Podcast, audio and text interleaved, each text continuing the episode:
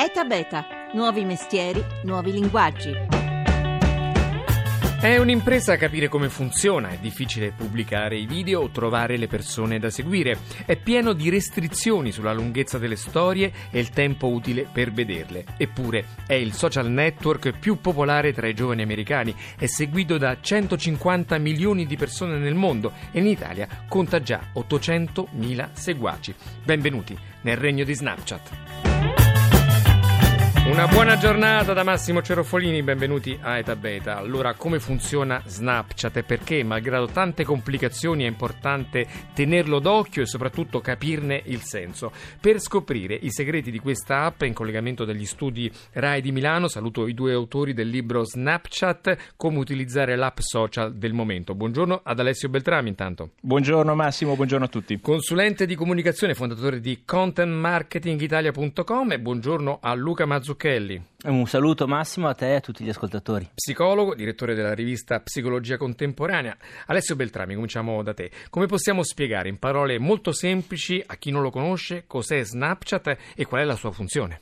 Beh, Snapchat è un'app che possiamo scaricare tranquillamente sul nostro smartphone e che ci permette di entrare in contatto o diretto one to one, quindi come una messaggistica privata con altri utenti Snapchat, oppure di rendere pubbliche le nostre storie, i nostri contenuti, e stiamo parlando parlando quindi di video e fotografie. Fin qua tutto abbastanza simile agli altri social, ma la cosa caratteristica è che tutti i contenuti che pubblichiamo su Snapchat hanno una vita limitata, durano ventiquattro ore. Dopo ventiquattro ore si autodistruggono e questo ovviamente innesca dei meccanismi che differenziano di molto sia la piattaforma che l'atteggiamento che gli utenti hanno poi nell'approcciarsi a questa piattaforma. Ecco, per capire l'importanza delle social, soprattutto tra i giovani, qual è il motivo del successo? Quello di rappresentare una forma totalmente nuova di interazione e questo meccanismo di autodistruzione del contenuto che alza il nostro livello di attenzione. Dobbiamo vederlo, dobbiamo vedere cosa mai scritto, non importa cosa, perché sennò si autodistrugge, perché sennò non saprò mai di cosa si trattava. E oggi, in un mondo dove lottiamo per ottenere l'attenzione degli altri, dove tutti i social cercano di sgomitare per ottenere la nostra attenzione, questo piccolo trucco psicologico, quindi di dare una scadenza al contenuto, rivoluziona completamente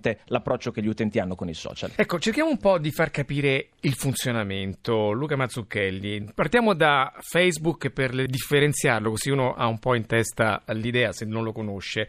Anzitutto l'home page, cioè tu apri l'app e anziché avere la classica interfaccia di tutti i social hai soltanto la tua faccia, la ripresa del video del telefonino che illustra la tua faccia. Questo che cosa significa? È un'applicazione che ti invoglia subito a registrare il contenuto, a parlare alla tua community attraverso i video. Questa è una prima differenziazione importante rispetto a Facebook. Molti lo utilizzano per seguire gli aggiornamenti degli altri, non che questo Snapchat non lo permetta, però ti richiede di metterci la faccia, di farlo in prima persona, sentendo un po' che cosa tu hai da dire. Ecco, quindi subito un incentivo a pubblicare una storia. Queste storie hanno come caratteristica quella di essere una serie di anelli video da dieci secondi l'uno. Ci spieghi un po'? È un po' come se fosse un Twitter, però in video. Devi imparare a parlare in maniera rapida, concisa, un po' per frasi brevi, per slogan, per frasi che riescono a trasmettere un significato in un tempo molto ristretto. Quindi sono dieci secondi, dici una cosa, poi dopo aggiungi un altro concetto e come una collana in anelli una storia. Esattamente in questo modo, Massimo. Alessio, che tipo di storie vengono raccontate in genere? Ma diciamo che si può davvero spaziare su più fronti, nel senso che alcuni utenti condividono una porzione della loro vita, quella che loro vogliono condividere con gli altri, quindi dando davvero un punto di vista soggettivo e non stereotipato come accade su tutti gli altri social network, quello che vediamo ad esempio molto comune, no? Se uno apre Instagram vede piatti al ristorante, brioche, caffè, eccetera, eccetera. Qua c'è proprio una narrazione che accompagna eh, la La giornata dell'utente, che ovviamente, come dicevo, decide cosa condividere. Questo si sposa eh, anche con alcune finalità di, di promozione della propria professionalità, del proprio lavoro, della propria attività, mettendo a nudo magari alcune parti del proprio lavoro che rappresentano un po' il backstage, quella parte che di solito non viene conosciuta. Un'altra caratteristica che differenzia Snapchat dagli altri social network è l'abbondante armamentario di filtri e strumenti per rendere questi video sempre più particolari, sempre più accattivanti. importanti. Che tipo di funzioni possono essere aggiunte al video? Sì, diciamo che tutto il sistema di filtri e di personalizzazione, che è anche molto ludico se vogliamo,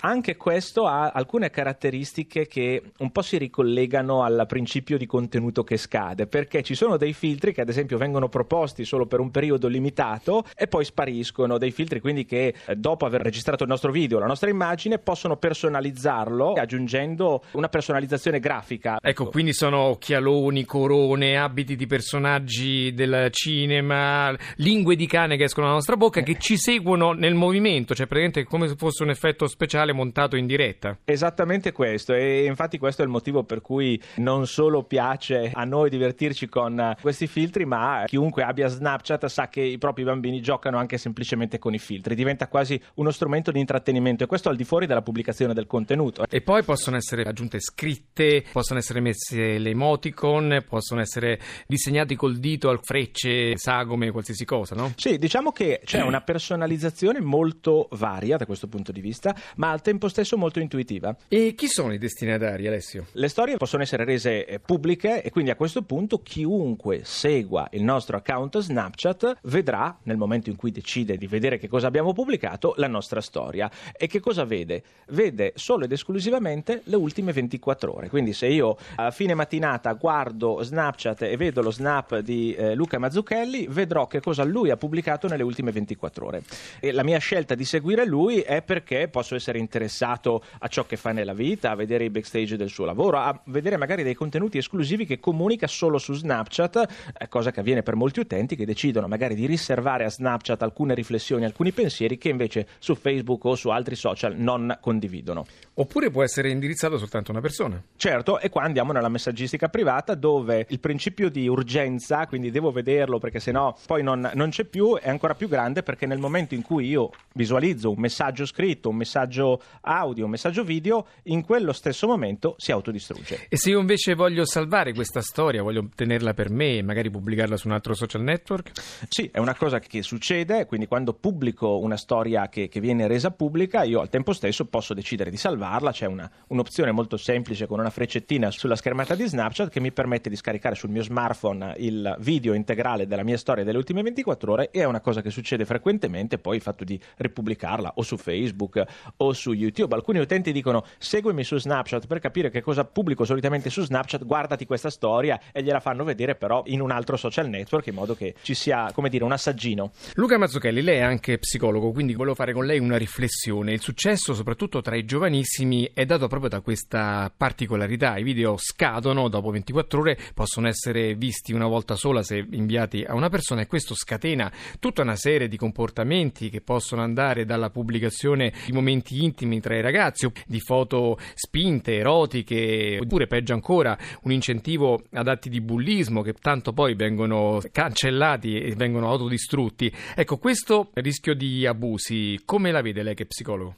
Questa applicazione nasce in realtà proprio come applicazione per amanti, nel senso che gli amanti si facevano le fotografie, se le inviavano, e dopodiché si autodistruggevano senza lasciare alcuna prova di questa relazione. I giovani d'oggi sono circondati da tecnologie potenzialmente pericolose. Snapchat sicuramente può favorire un effetto disinibizione. Diciamo che attraverso lo schermo e la consapevolezza che nulla rimane ma tutto si cancella ti può eh, disinibire da questo punto di vista. È pur sempre vero che il problema non è tanto nello strumento, ma cosa noi vogliamo farcene di uno strumento. Un, un bisturi nelle mani di un medico può salvarci la vita, nelle mani di un criminale invece rischia di togliercela. Snapchat risponde a delle logiche che sono diverse da quelle degli altri social network grazie a questa cosa dell'immanenza del messaggio, diciamo. Bisogna chiaramente saperlo utilizzare. Io credo che il fattore di protezione da questo rischio più importante stia nella famiglia. I genitori dovrebbero interessarsi alle nuove applicazioni, ai nuovi contesti social abitati dai loro figli, accompagnarli nella scoperta di queste applicazioni, incuriosirsi loro per primi e farsi spiegare ai genitori dai figli come funziona questa applicazione, cosa c'è di buono. Senta, ma lei da psicologo, in risposta anche ai, ai tanti ascoltatori che rimangono perplessi su tutto il meccanismo, sulle difficoltà, su anche gli incentivi a fenomeni non proprio ortodossi e negativi come quelli che abbiamo appena citato, qual è la cosa più positiva? Snapchat ti aiuta a raccontarti. C'è il tema della narrazione del sé, del raccontarsi, tenere un diario. Il diario di Facebook a me non piace molto, se devo essere sincero. Io credo molto nell'importanza del diario cartaceo come il diario di un tempo, perché è uno strumento che ti permette di, di entrare in contatto con alcune parti di te stesso, con alcune riflessioni, con alcune emozioni difficili da mentalizzare, da pensare, ma se non le scrive su carta questa cosa facilita. Su Facebook, ad esempio, il diario è un diario pubblico nel quale noi cerchiamo sempre di apparire agli altri, quindi lo scriviamo per gli altri.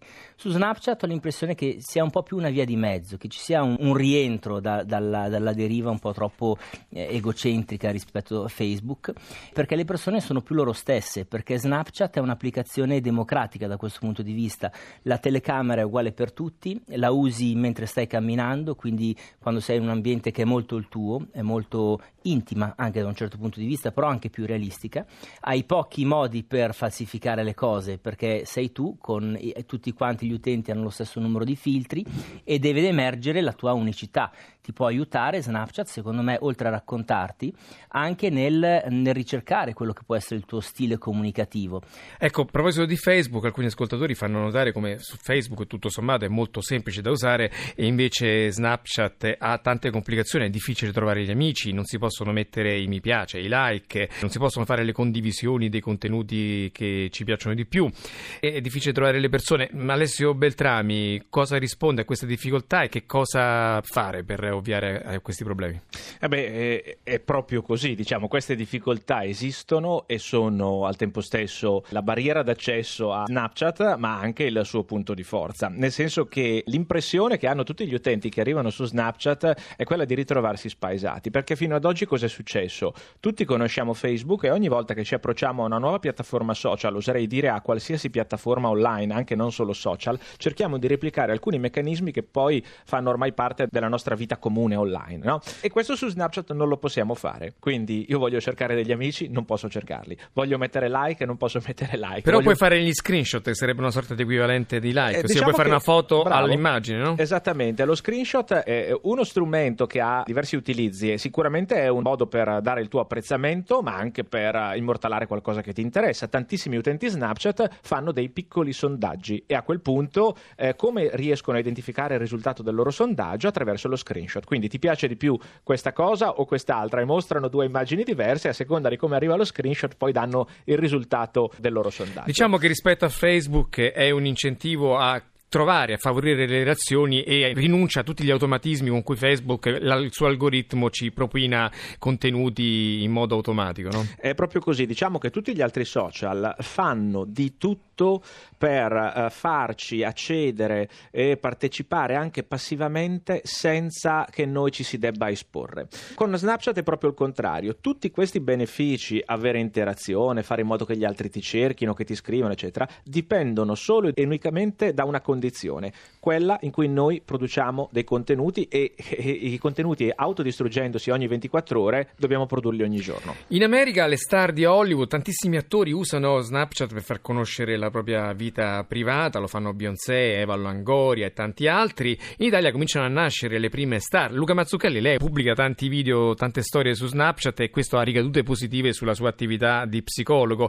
ma in generale quali sono gli altri personaggi da seguire? Diciamo che eh, tutti i talent e le web star principali stanno iniziando ad entrare anche su Snapchat e questo è anche un indice del fatto che Snapchat sembrerebbe essere qui per, per rimanere anche nel tempo. Clio Makeup, che è stata pioniere sulla piattaforma di YouTube, è stata anche una delle prime ad approdare su Snapchat, e poi ci sono tutta una serie di personaggi anche meno noti, meno conosciuti, da liberi professionisti come può essere Luca Longo, Psicopapà. Lui ha una rubrica dove ogni giorno in cinquanta secondi, in cinque snap, racconta, prendendo spunto dalla sua esperienza di padre personale, o ancora Greta Slaunic, che è una giornalista del Corriere della Sera, che mostra il backstage del lavoro che avviene in redazione, e molti altri. A proposito, Alessio Beltrami, quindi ci sono delle possibilità di tradurre questo lavoro, questa esposizione, questo racconto di storie che uno fa, principalmente come facesse un diario, però tradurlo anche in possibilità di promuovere la propria attività professionale, in che modo? Eh, diciamo che eh, è proprio così, perché eh, quest'oggi Oggi i consumatori in modo particolare, oltre ad informazioni tecniche che, eh, diciamocelo chiaramente, mh, possiamo accedere a qualsiasi tipo di risposta tecnica su un prodotto, su un servizio, e non, non ce lo deve svelare l'azienda, cercano di conoscere qualcosa in più del loro interlocutore commerciale, qualcosa in più che gli possa far pensare sì, posso fidarmi, sì, eh, vale la pena approfondire questa cosa. E Snapchat, anziché essere una struttura per produrre contenuti sterili, è una struttura per fare della narrazione. E poi anche un'ottima palestra per imparare a comunicare a un pubblico indifferenziato come quello del digitale. Bene, insomma, in sostanza tanti ascoltatori dicono hanno scaricato l'app però poi l'hanno abbandonata per le, le difficoltà. In, proprio in un tweet eh, Alessio Beltrami, perché vale la pena provare? E vale la pena provare perché c'è solo da guadagnarci dal punto di vista della comunicazione, e perché il mondo dei social continua a cambiare e è anche un po' un nostro dovere, no? Cercare di capire cosa succede in modo da non farci travolgere, ma da comprendere esattamente come vanno le cose. Grazie, allora, grazie ad Alessio Beltrami, consulente di comunicazione, grazie a Luca Mazzucchelli, psicologo, insieme autori del libro Snapchat, come utilizzare l'app social del momento. Grazie e buon lavoro. E grazie anche alla squadra di oggi: Alessandro Rossi da Roma, Marco Galli da Milano per il coordinamento tecnico, in redazione Laura Nerozzi, la collaborazione di Rita Mari, la regia di Paola De Gaudio. E da beta punto rai punto it il sito per ascoltare questa e le altre puntate. Seguiteci come sempre su Facebook, su Twitter, ancora non siamo su Snapchat ma ci arriveremo presto. Ora ci sono i G R, poi c'è il live. Da Massimo Cerofolini, passate una buona giornata.